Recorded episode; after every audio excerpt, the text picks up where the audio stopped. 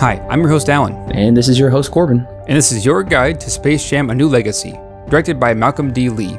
So as we talked about in the past, Space Jam, the sequel to Space Jam, was about to be in development pretty much since the original release. So back in 1986, there were already plans to go forward with a sequel, pretty much like the weekend that it came out. And as we talked about before, you know, there was going to be a new villain called Berserko, who was going to challenge Michael Jordan to basketball again, and the Tunes would also come back to help win. But long story short, there was a producer who made the decision that Michael Jordan had signed on when in reality he hadn't, to keep the production going.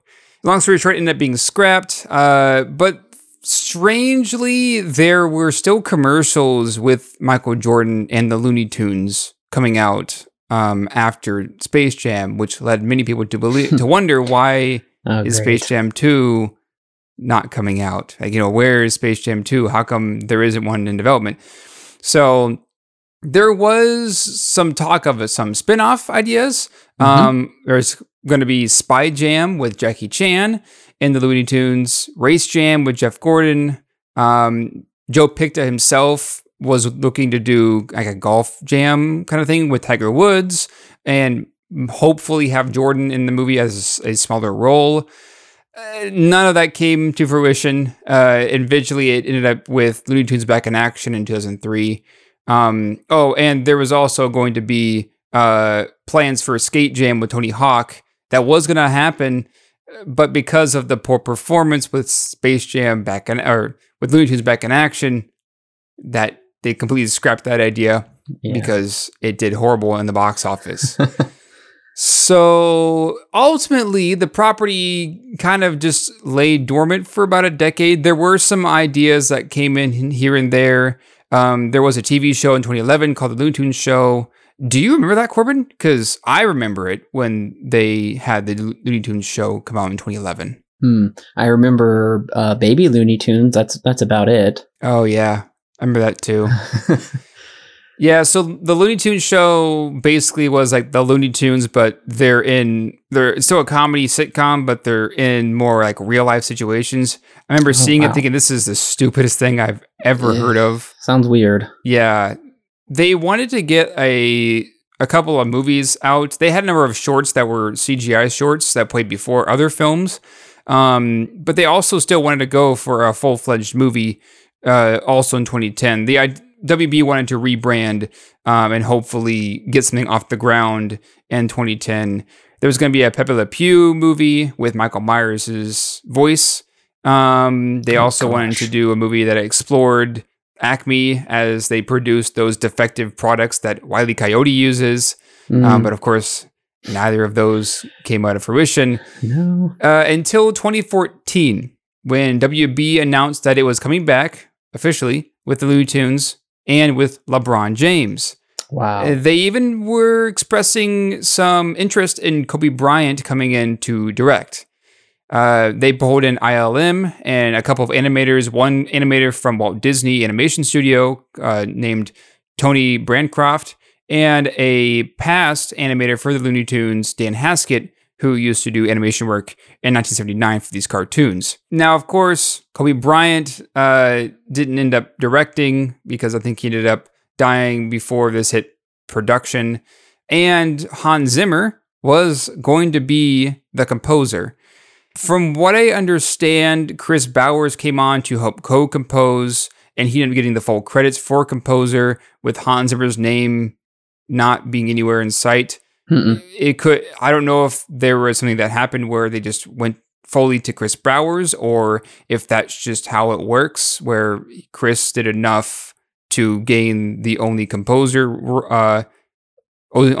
credit, but Hans Zimmer apparently was involved at some point during the production, which is interesting. Yeah. So as for a budget of $150 million, which is nothing to sneeze at. This is definitely, if this one feels more like, you know, mainstream Hollywood movie at this point, especially more mainstream, more modern take on Hollywood for a budget of $150 million. It's a pretty good budget. It's a much bigger budget. Last time was $80 million for both previous films. So yeah, I mean, it made sense. There's a lot of CGI in this movie.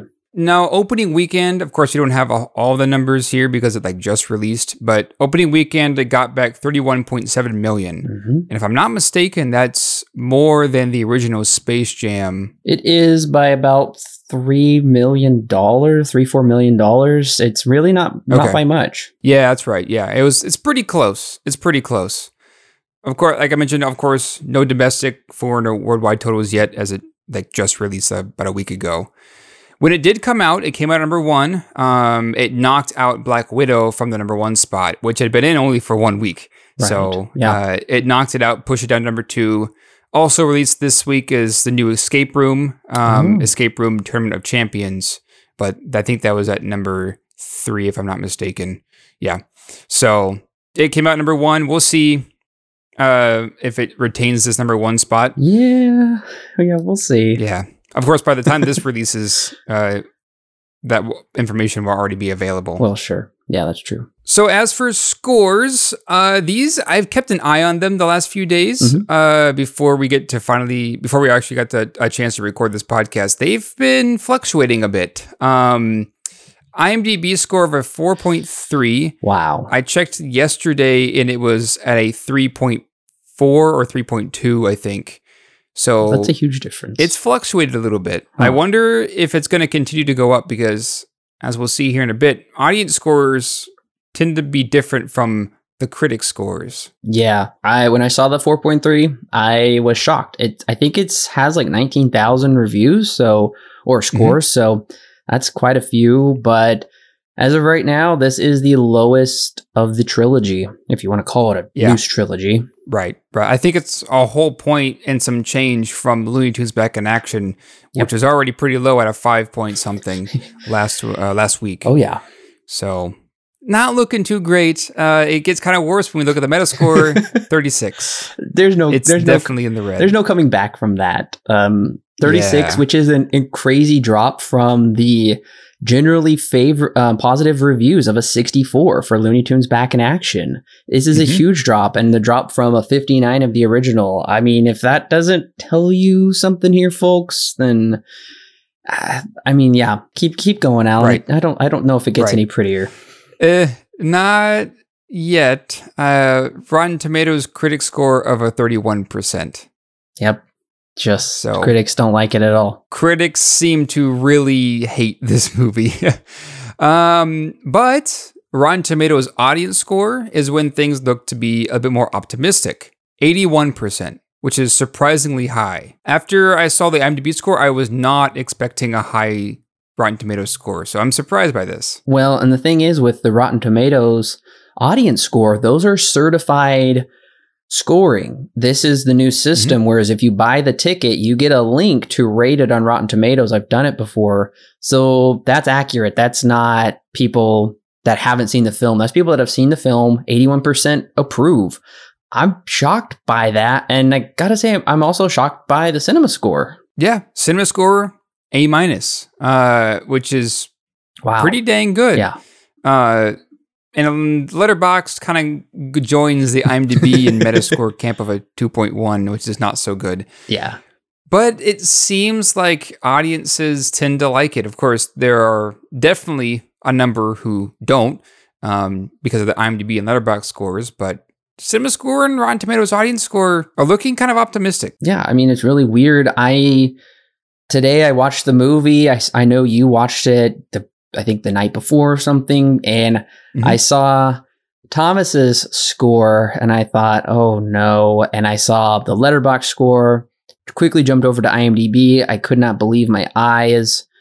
And then there is this weird silver lining that it's just a tale of two scores here because the CinemaScore is the exact same as the original Space Jam. So audiences straight out of the theater think this is just as good as the original. And the other thing that worried me was this is the longest of the three, clocking in at just 5 minutes under 2 hours. And I'm thinking, this is long. It's about half an hour longer than the original Space Jam. And I'm thinking, what am I in for? You'll have to wait just a couple more days till our review on Monday to see what we really think of this movie, but this is not looking pretty.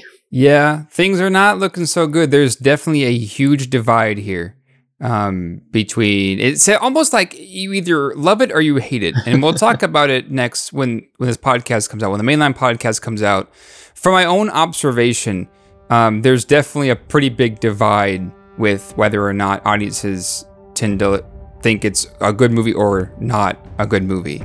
So with that being said, Corbin, thank you for joining me. I will see you on Monday. Sure thing. And listeners, as I mentioned, definitely want to stay tuned because in just a few days, we'll be reviewing this movie in full. So you definitely don't want to miss that. So we'll see you then, listeners.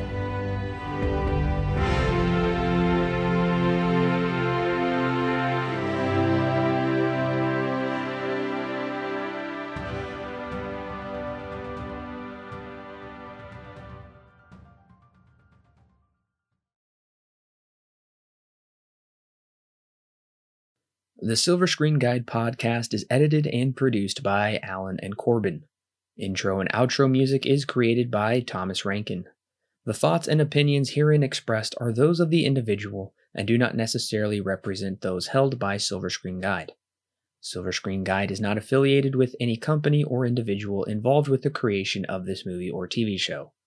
No portion of the podcast may be used without express written permission from Silver Screen Guide.